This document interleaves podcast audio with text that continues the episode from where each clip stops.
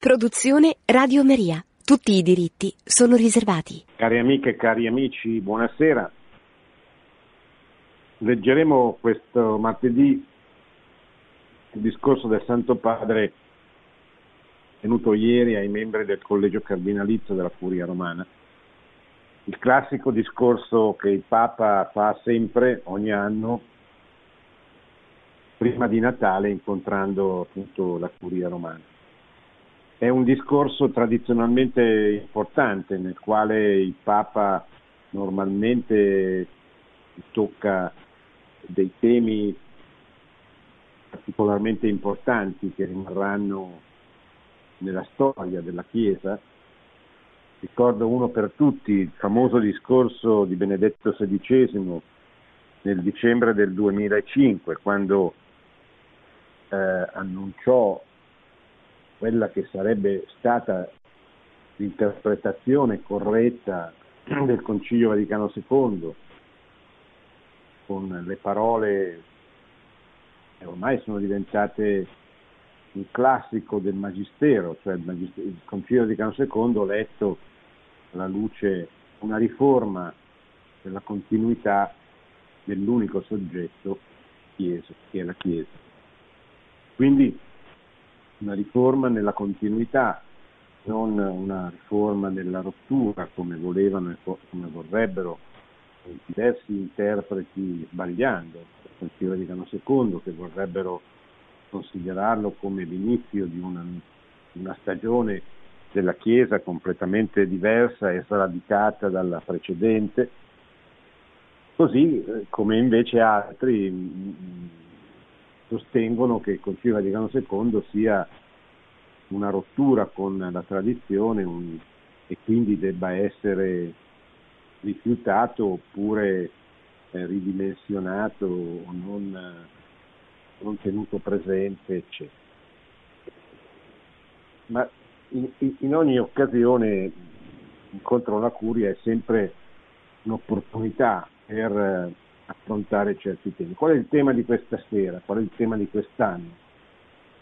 È un tema che possiamo presentare attraverso tre parole, la crisi, la speranza e il conflitto.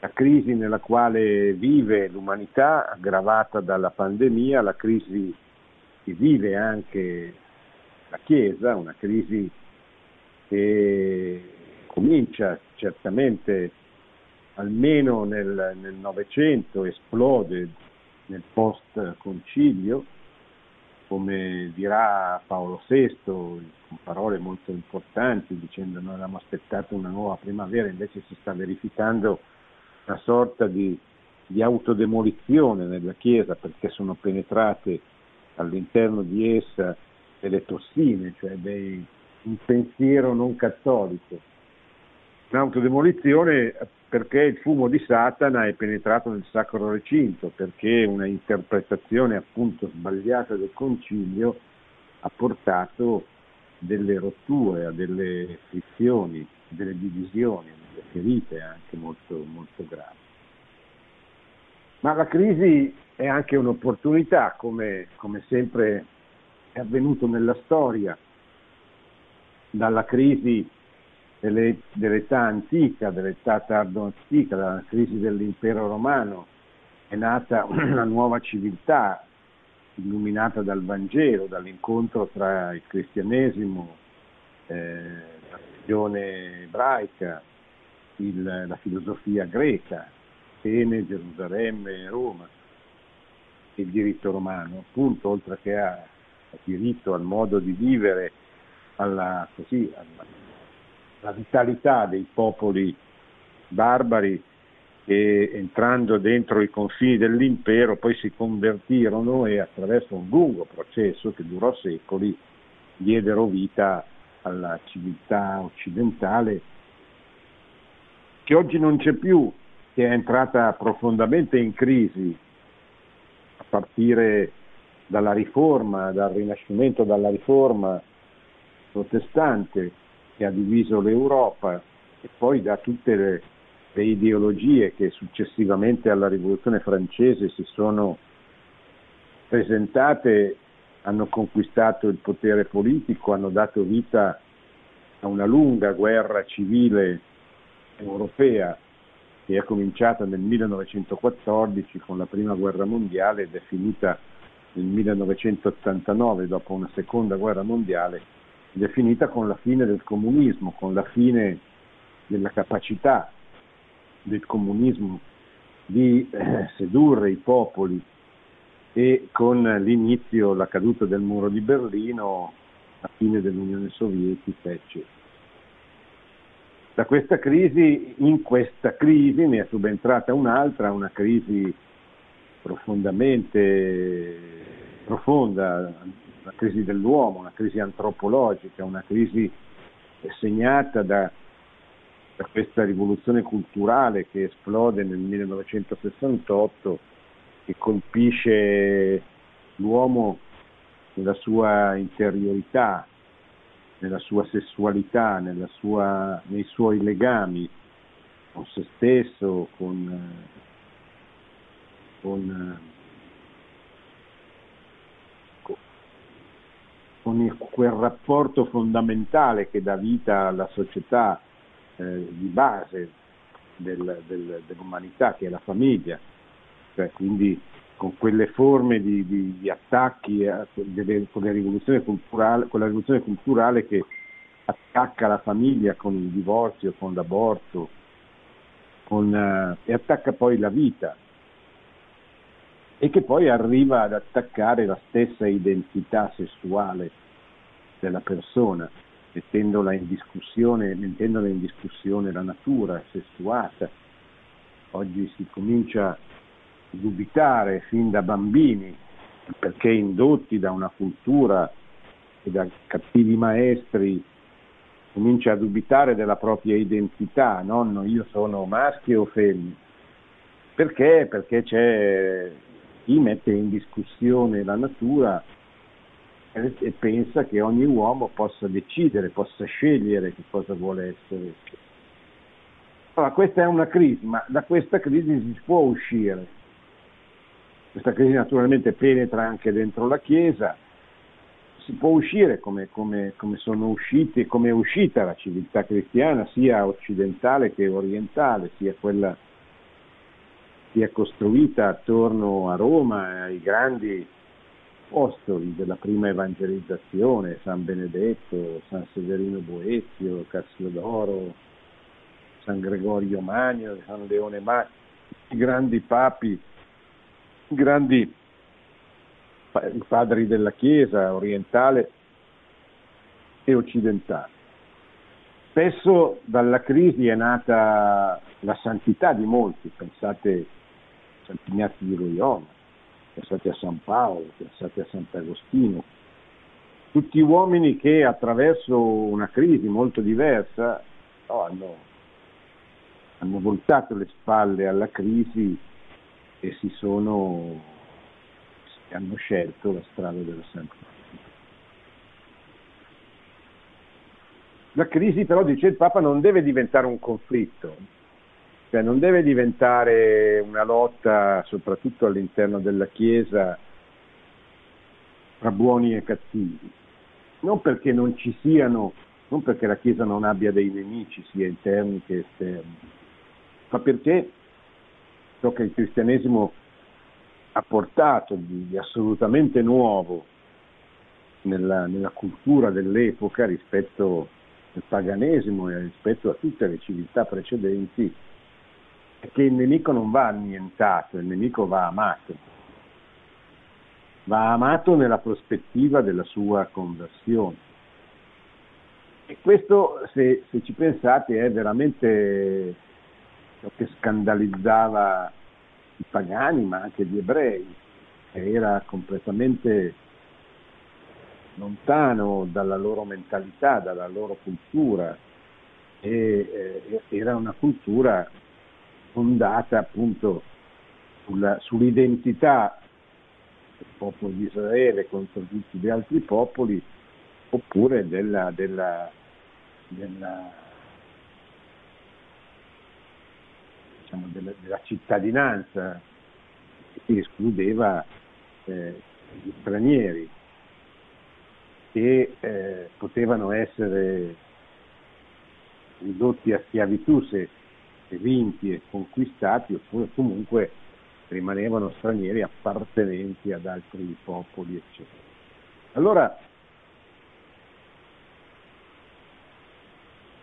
il cristianesimo, questa religione universale che abbraccia tutti i popoli, mantenendone le differenze, le diverse identità, come l'identità di ciascuna persona è unica e irripetibile, così ogni popolo ha qualche cosa da portare al bene comune del, del mondo, dell'umanità, ma è una religione universale, cioè una religione che ha la pretesa, diciamo così, di, di, proporsi a ogni uomo e a ogni popolo di incarnarsi in culture diverse, mantenendo la stessa identità di fede, ma allungata storicamente in culture diverse. E, e, e ha la pretesa appunto di, di, di, avvicinare tutti gli uomini, non per eh, sottometterli, non per combatterli, ma per portarli a Cristo. E questa è la, la, la presuppone quel, quell'affermazione di Gesù nei Vangeli amate i vostri nemici perché se amate soltanto chi vi ama, perché come fanno i pagani non c'è nulla di, nulla di diverso, nulla di particolare. Quello che io vi dico è di amare i vostri nemici. Amare i vostri nemici non vuol dire ingenuamente pensare che, che non lo siano, che se, se uno ti vuole eliminare, eh, ti vuole eliminare, se uno vuole fare del male, vuole fare del male, non è che siccome io voglio che non lo faccia o che si converta, allora questo smette automaticamente. Ma significa avvicinarlo, eh, per esempio pregare per lui, non perché appunto venga ambientato, ma perché venga, eh, diciamo così, preso da Cristo così come sono stato preso io, così come sono stati presi tutti i cristiani. Allora il Papa, eh, dicevo, fa questo discorso all'insegna della speranza, lo fa nella, nella, nel giorno più, più, più, breve dell'anno, dove la notte è più lunga, il 21 dicembre è l'inizio dell'inverno, è anche il periodo, del, il giorno dell'anno in cui c'è meno luce. E, ed è, è anche però il giorno in cui in qualche modo comincia la speranza, perché comincia a intravvedersi, dopo che sarà passato il lungo inverno, l'inizio di una nuova primavera. Ma il lungo inverno comincia eh, appunto il 22 di dicembre, ma il 22 dicembre comincia anche ad avvicinarsi la primavera, cominciano già ad allungarsi le, le giornate. E, e, e Papa Francesco comincia il suo intervento ricordando le parole di una filosofa ebrea, Anna Arendt, una grande studiosa del Novecento e del totalitarismo del Novecento, che eh, nel suo libro Vita attiva, eh, di fronte alle rovine del suo secolo, pur non avendo la dimensione della fede, ha la dimensione della speranza, di una speranza in qualche modo lega alla fede, perché perché, perché dice eh, la speranza è legata alla nascita. Quella cosa che noi diciamo in avvento, un bambino è nato tra noi, che è il bambino, cioè è il Salvatore, ma in qualche modo analogamente si ripete ogni volta che un bambino nasce.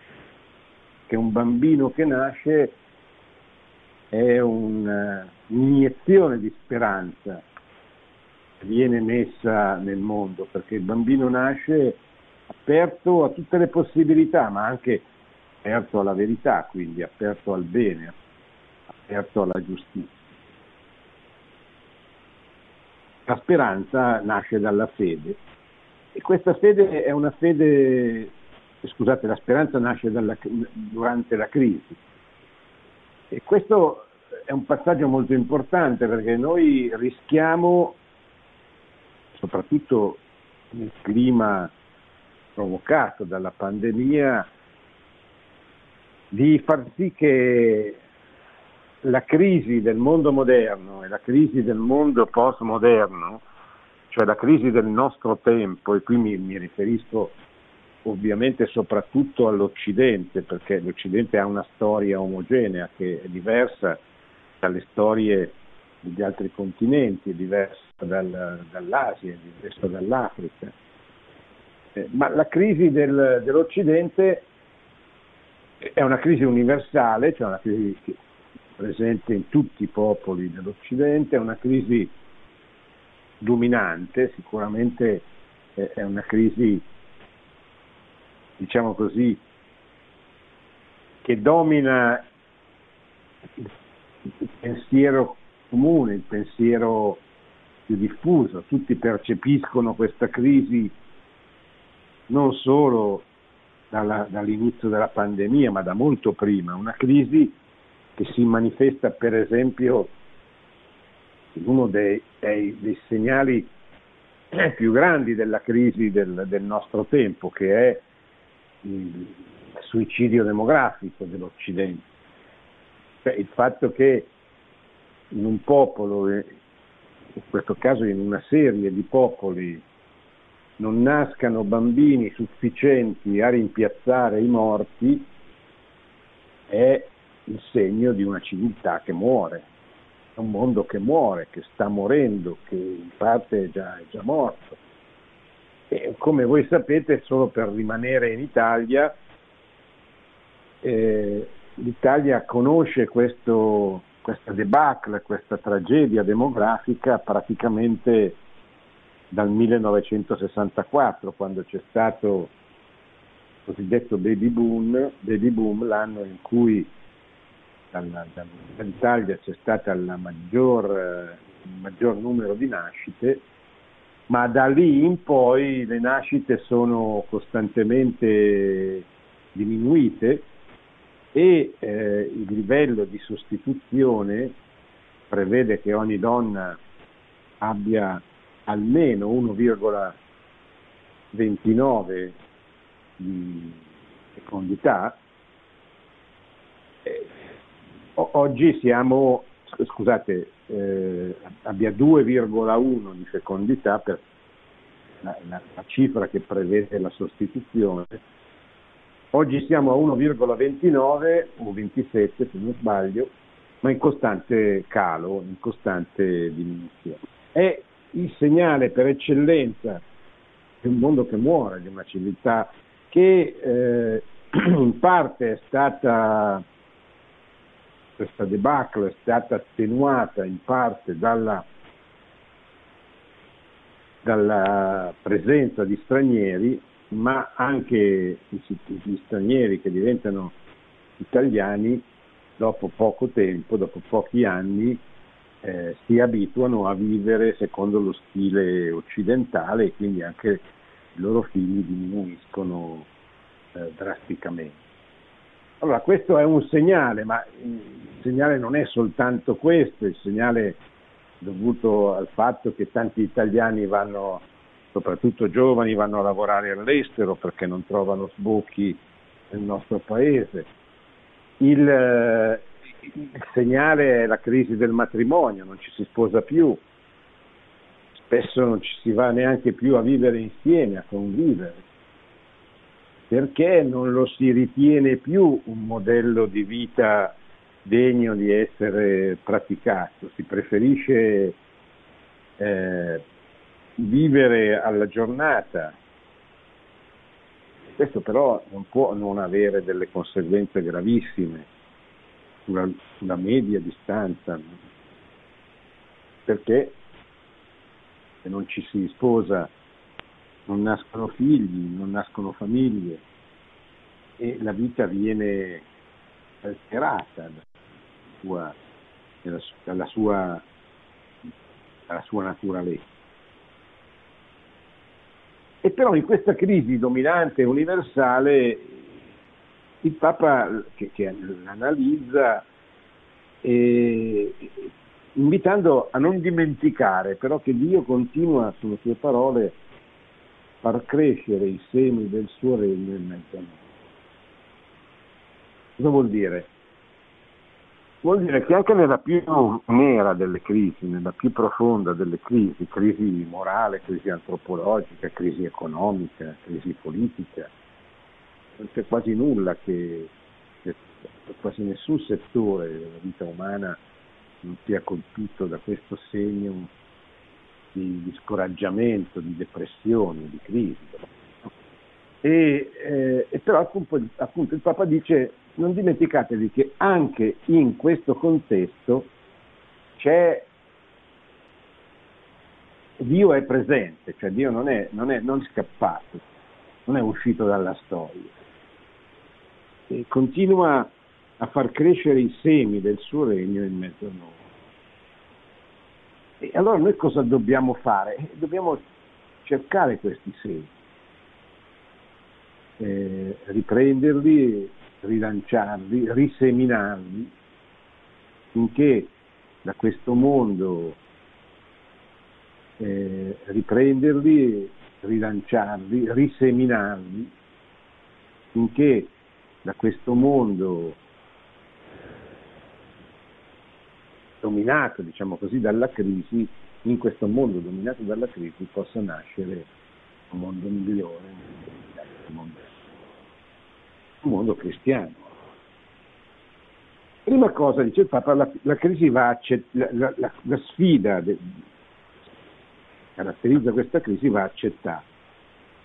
Scrive Francesco, la crisi è un fenomeno che investe tutti e tutte, è presente ovunque in ogni periodo della storia, coinvolge le ideologie, la politica, l'economia, la tecnica, l'ecologia, la religione si tratta di una trappa obbligata della storia personale e della storia sociale. Nella storia, come, come ho già detto, crisi, dalle crisi spesso sono nate nuove civiltà. E il Papa fa de- degli esempi, io vi ho fatto degli esempi di santi, il Papa fa degli esempi di uomini biblici eh, che hanno attraversato delle crisi profondissime e ne leggo alcune. Il primo è Abramo. E voi immaginatevi che vi appaia un angelo e vi dica di lasciare tutto quello che avete. E di sacrificare l'unico figlio che avete, no? Caso di Abramo, con, con Isacco, poi Dio interviene, ma intanto aveva estratto il coltello, come si suol dire. Pensate che cosa significa per un uomo di, di, di, di oltre 70 anni fare questa scelta, prendere e andare, lasciando tutto, o meglio, portandosi dietro mo- molto, ma lasciando la propria terra, Eppure da questo nasce, comincia, diciamo così, il disegno della salvezza. Pensate a Mosè. La crisi di Mosè, scrive il Papa, si manifesta nella sfiducia di se stesso. Chi sono io per andare dal faraone e fare, uscire, gli israeliti, gli israeliti dall'Egitto? Sono io, perché questo proprio me? È possibile che cioè, non so parlare, balbetto, e, e Dio gli, gli propone, cioè gli risolve tutte le sue obiezioni. Mosè accetta. E il popolo di Israele esce dalla condizione servile in cui si trova. Comincia l'esodo verso il ritorno alla terra promessa. Pensate a Elia, il profeta tanto forte da essere paragonato al fuoco in un momento di grande crisi desiderò persino la morte, ma poi sperimentò la presenza di Dio, non nel vento impetuoso, non nel terremoto, non nel fuoco, ma un, in, un filo di silenzio sonoro. Prima, primo libro dei re, dove Elia alla fine cioè, all'inizio dice addio ma lasciami morire.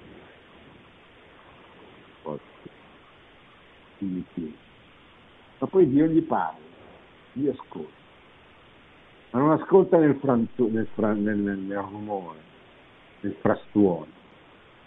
Dio gli parla in un filo di silenzio sonoro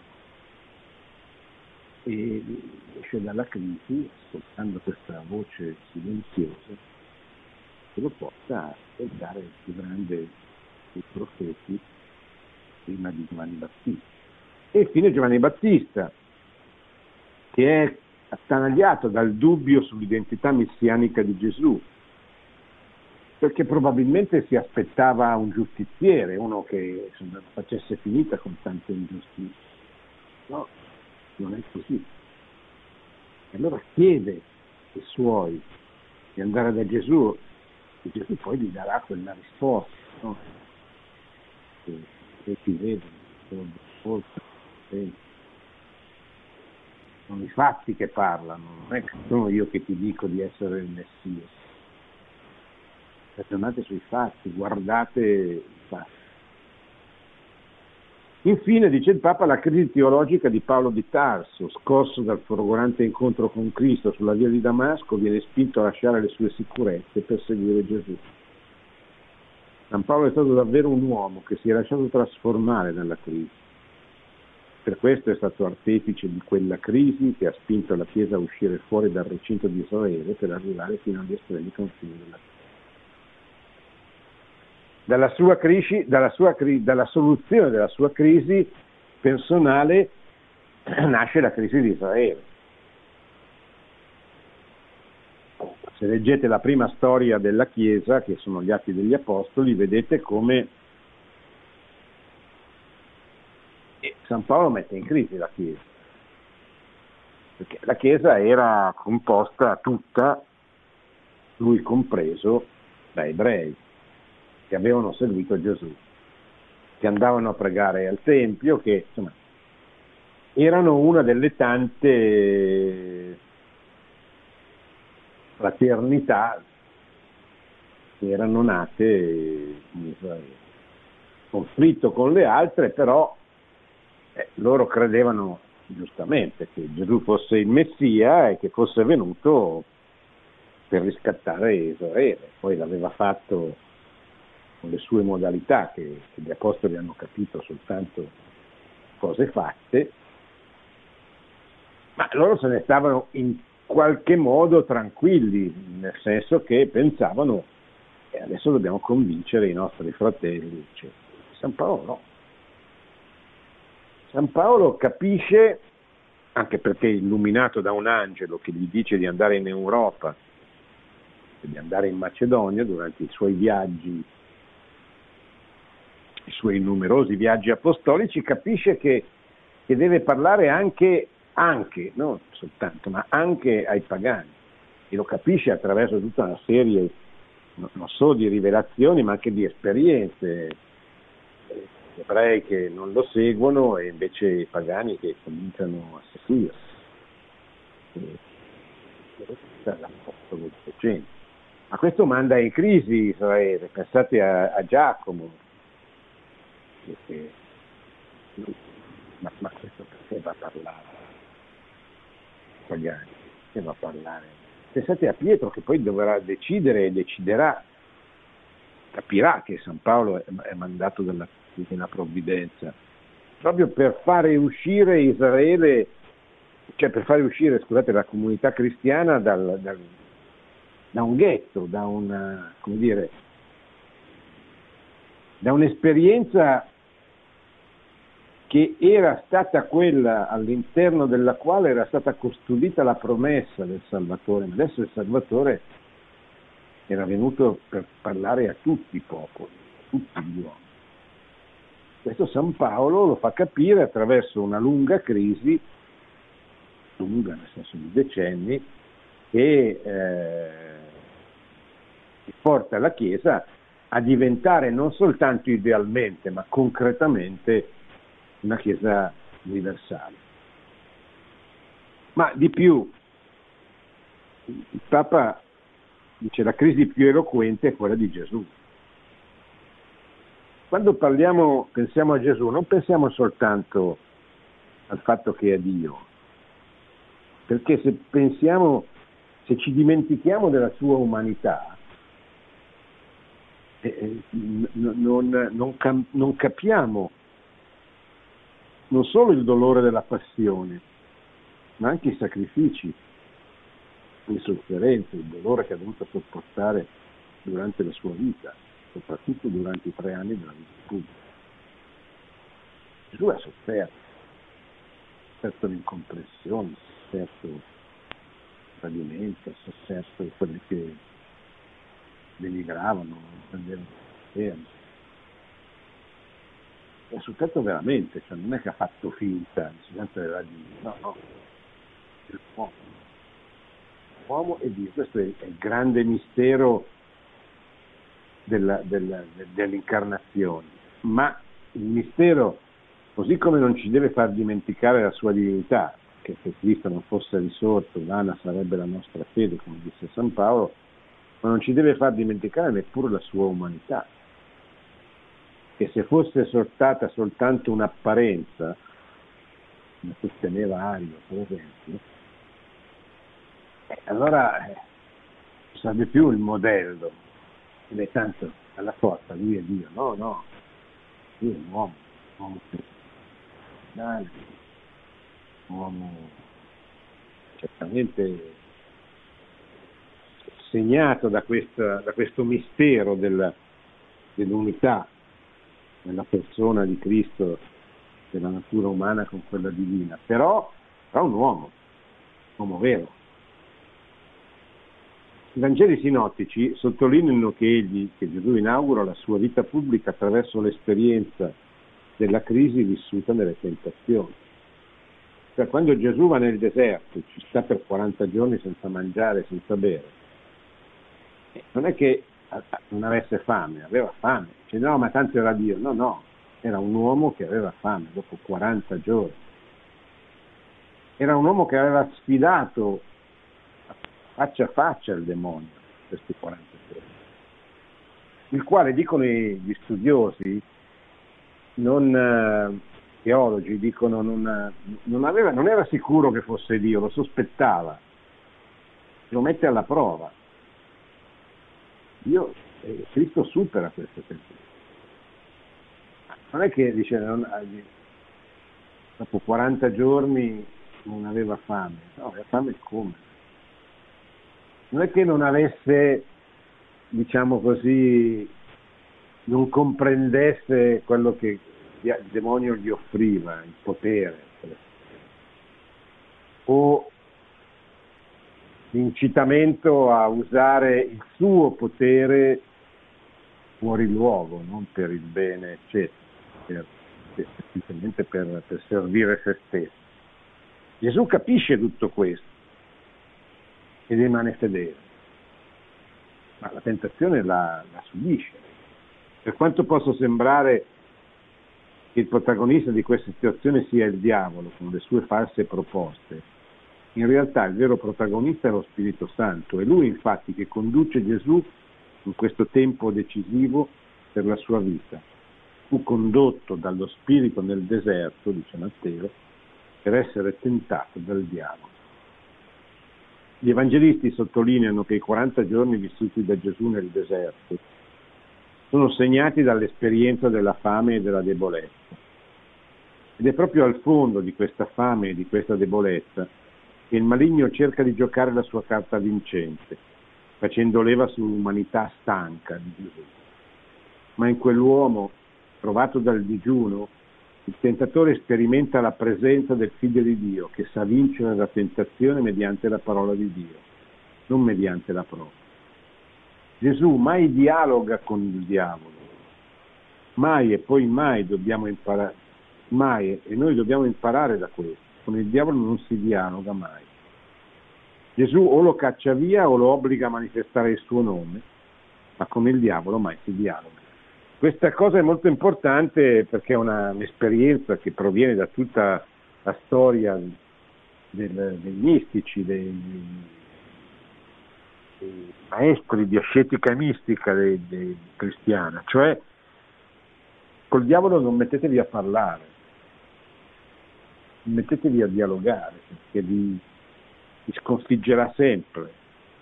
Guardate cosa successe all'origine, col peccato originale. Eva si mise a parlare con il diavolo. Noi eh, quando capiamo di avere di fronte il demonio dobbiamo non aver paura di scappare, cioè di non entrare in dialogo con lui. Quando capiamo che è una tentazione, è una tentazione, basta, cioè è, è diavolo. Quindi non offriamogli possibilità di sedurci con la sua abilità dialettica, con le sue insinuazioni. Il diavolo è molto intelligente, era l'angelo più intelligente. Non, non, non, può tentare ogni uomo al di sopra delle sue forze perché, perché Dio ci protegge, perché Dio ci vuole bene e vuole la nostra salvezza. Quindi, eh, quindi non, non permette che la nostra tentazione sia più forte della nostra capacità però permette la tentazione perché attraverso la tentazione diventiamo migliori.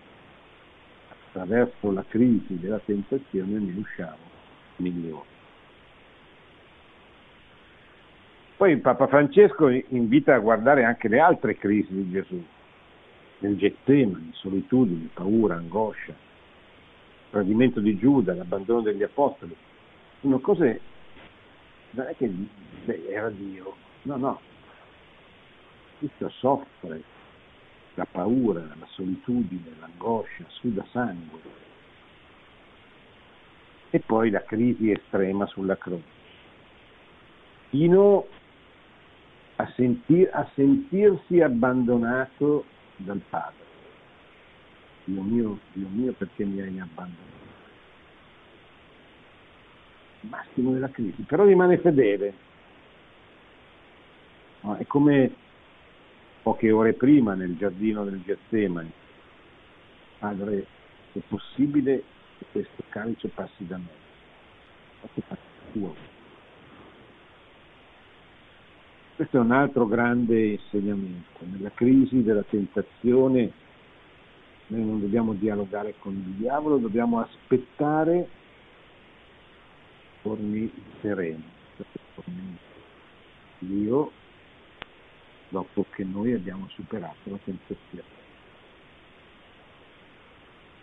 E veniamo allora alla crisi della Chiesa, che è un po' il tema principale di questa, questa riflessione.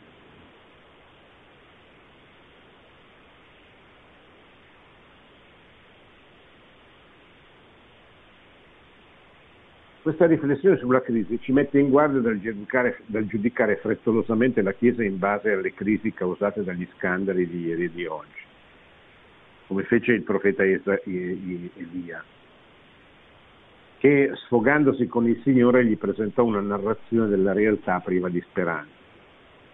Sono pieno di zelo per il Signore, Dio degli eserciti, perché gli israeliti hanno abbandonato la tua alleanza hanno demolito i tuoi altari, hanno ucciso di spada i tuoi profeti, sono rimasto solo. E essi cercano di togliermi la vita. Quante volte anche le nostre analisi ecclesiali, dice il Papa, sembrano racconti senza speranza. Una lettura della realtà senza speranza non si può chiamare realistica. La speranza dà alle nostre analisi ciò che tante volte i nostri sguardi miopi sono incapaci di percepire. Dio risponde ad Elia che la realtà non è così come l'ha percepita lui. Su, gli dice, ritorna sui tuoi passi verso il deserto di Damasco. Io poi riserverò per me in Israele settemila persone, tutti i ginocchi che non si sono piegati a Baale, tutte le bocche che non l'hanno baciato. Non è vero che lui sia solo, cioè che Elia sia solo, è semplicemente in crisi. Ma allora nella crisi che, che vediamo nella nostra Chiesa, Papa dice state attenti, non lasciatevi scoraggiare più di tanto, non lasciatevi prendere dallo zelo amaro, non lasciatevi prendere dall'insofferenza verso le autorità che sbagliano, che non sono perfette, che sono piene di errori come noi. Dio continua a far crescere i semi del suo regno in mezzo a noi. Chi non guarda la crisi alla luce del Vangelo si limita a fare l'autopsia di un cadavere. Guarda la crisi, ma senza la speranza del Vangelo, senza la luce del Vangelo. Siamo spaventati dalla crisi non solo perché abbiamo dimenticato di valutarla come il Vangelo ci invita a farlo, ma perché abbiamo scordato che il Vangelo è il primo a metterci in crisi. È il Vangelo che ci mette in crisi. Ma se troviamo di nuovo il coraggio e l'umiltà di dire ad alta voce che il tempo della crisi è un tempo dello spirito, allora anche davanti all'esperienza del buio, della debolezza, della fragilità, delle contraddizioni, dello smarrimento, non ci sentiremo più schiacciati, ma conserveremo costantemente un'intima fiducia che le cose stanno per assumere una nuova forma, scaturita esclusivamente dall'esperienza di una grazia nascosta nel buio. Perché l'oro, dice il Siracide, si prova con il fuoco e gli uomini ben accetti nel crogiolo del dolore. Infine vorrei esortarvi a non confondere la crisi con il conflitto, sono due cose diverse. La crisi generalmente ha un esito positivo, mentre il conflitto crea sempre un contrasto, una competizione, un antagonismo apparentemente senza soluzione tra soggetti divisi in amici ama- da amare e da combattere, con la conseguente vittoria di una delle parti.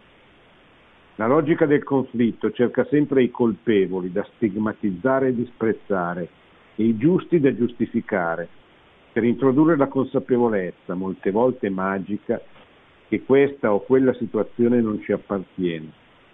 Questa perdita del senso di una comune appartenenza favorisce la crescita o l'affermarsi di certi atteggiamenti di carattere elitario o di gruppi chiusi. Solo noi abbiamo capito. Solo noi ci salveremo. Solo noi possediamo la verità. Gruppi chiusi che promuovono logiche limitative e parziali e impoveriscono l'universalità della nostra missione. Quando ci fermiamo nella congiuntura conflittuale perdiamo il senso dell'unità profonda della realtà.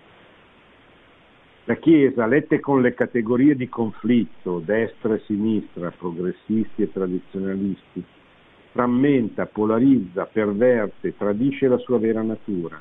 Essa è un corpo perennemente in crisi proprio perché è vivo. Il cardinale Ratzinger parla, parlava di Chiesa sempre reformanda, è sempre in stato di riforma, cioè deve sempre migliorare se stessa, riformarsi, che no, non significa cambiare, significa spolverare, buttare via la polvere che si è depositata nel tempo, in ogni tempo, sulla purezza del messaggio che la Chiesa deve sempre trasmettere, che è sempre quello. Essa è un corpo perennemente in crisi proprio perché è vivo, ma non deve mai diventare un corpo in conflitto con vincitori e vinti. Infatti, in questo modo diffonderà timore, diventerà più rigida, meno sinodale e imporrà una logica uniforme e uniformante, così lontana dalla ricchezza e pluralità che lo Spirito ha donato alla sua Chiesa. La novità introdotta dalla crisi voluta dallo Spirito non è mai una novità in contrapposizione al vecchio, bensì una novità che germoglia dal vecchio lo rende sempre fecondo.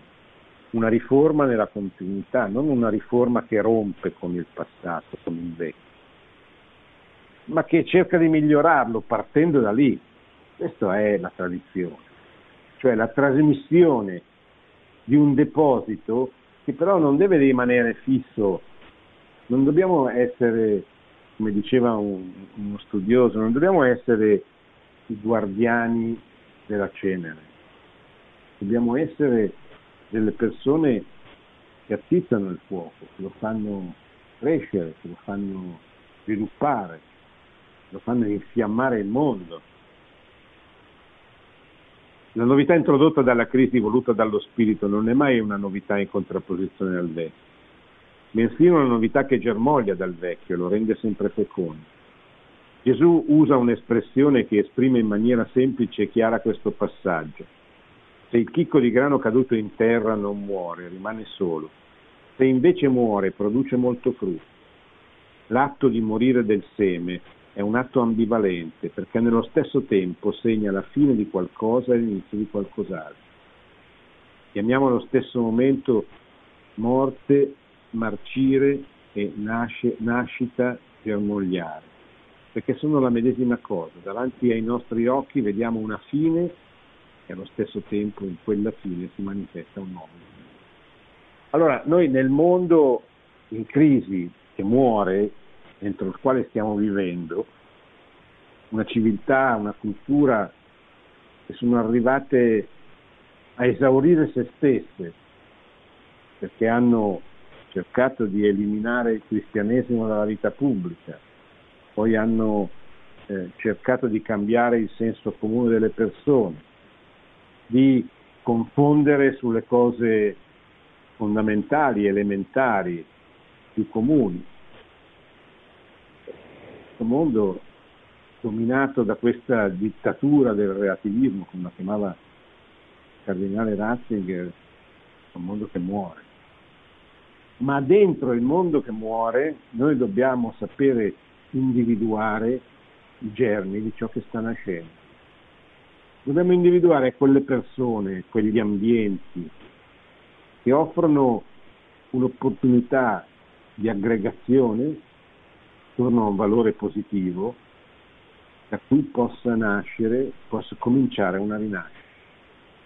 Lo faceva San Benedetto che andava, fondava un monastero, attorno a questo monastero che era costruito intorno a delle persone, cioè dei monaci, rinasceva la civiltà.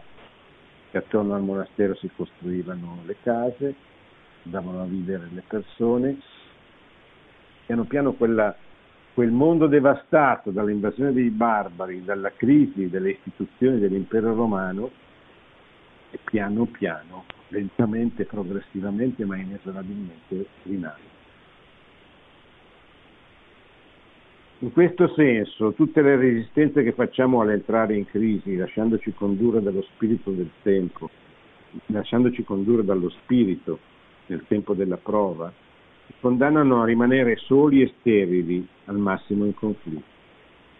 Difendendoci dalla crisi, noi ostacoliamo l'opera della grazia di Dio, che vuole manifestarsi in noi attraverso di noi.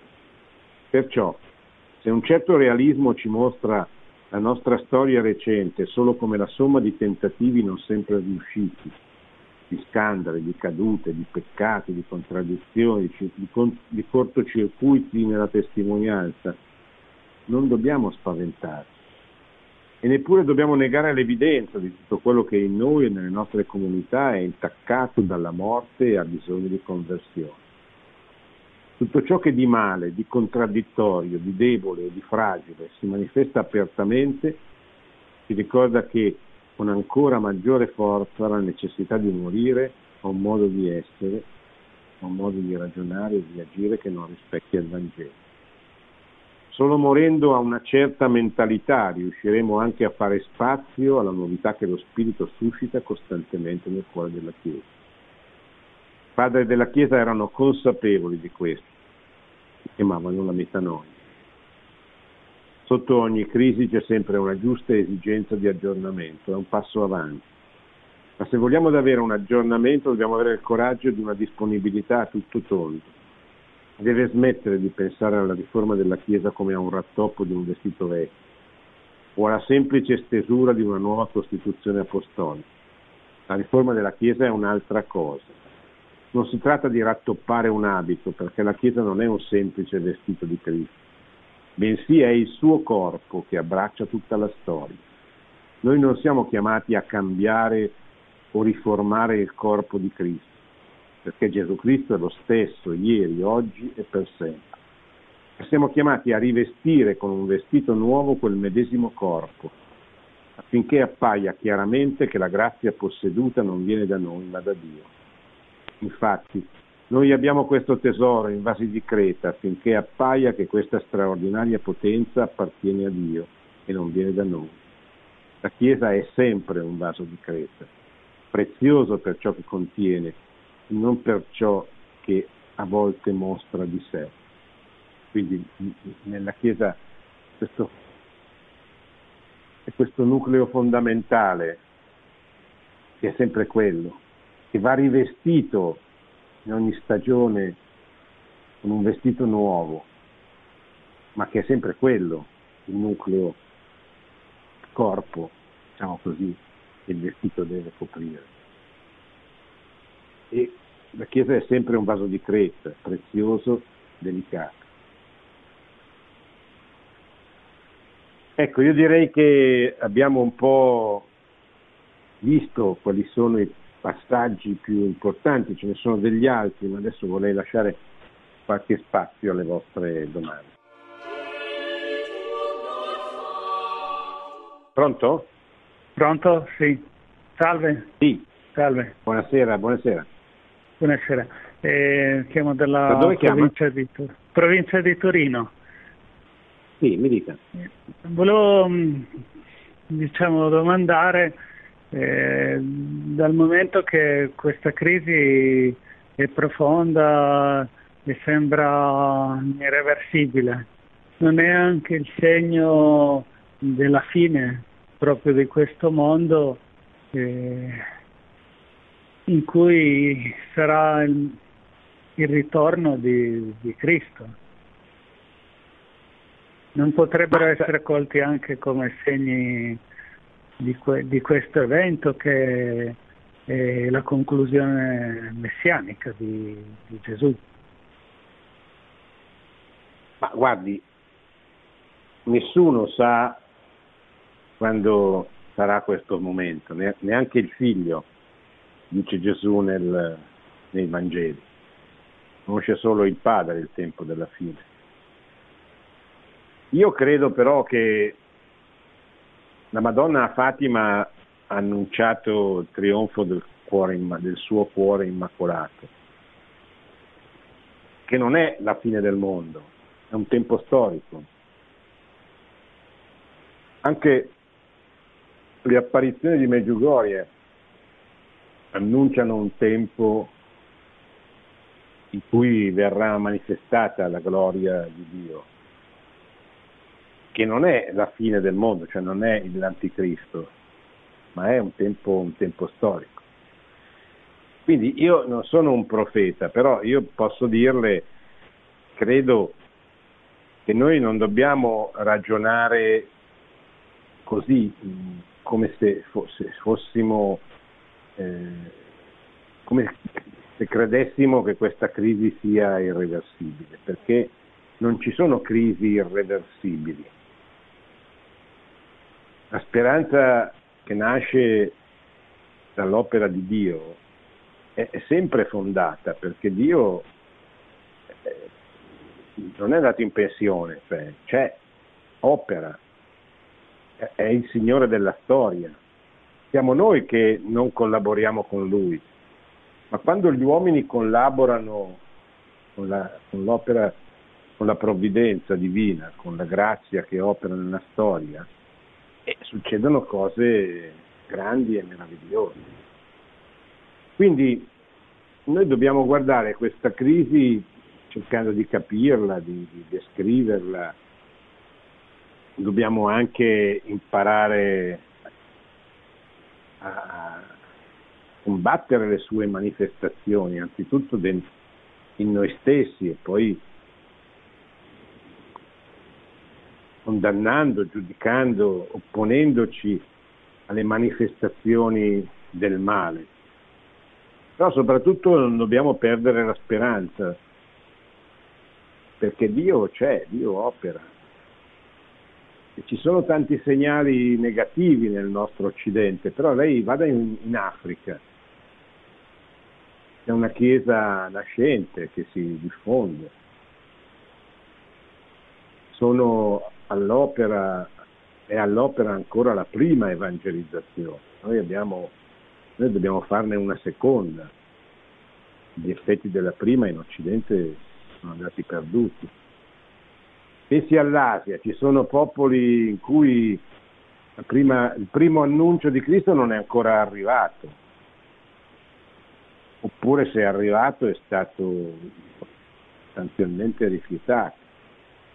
Ci sono popoli che subiscono una persecuzione ancora molto grave, Pensi, pensiamo alla Cina, dove milioni di cattolici che crescono, che aumentano, sono perseguitati, sono,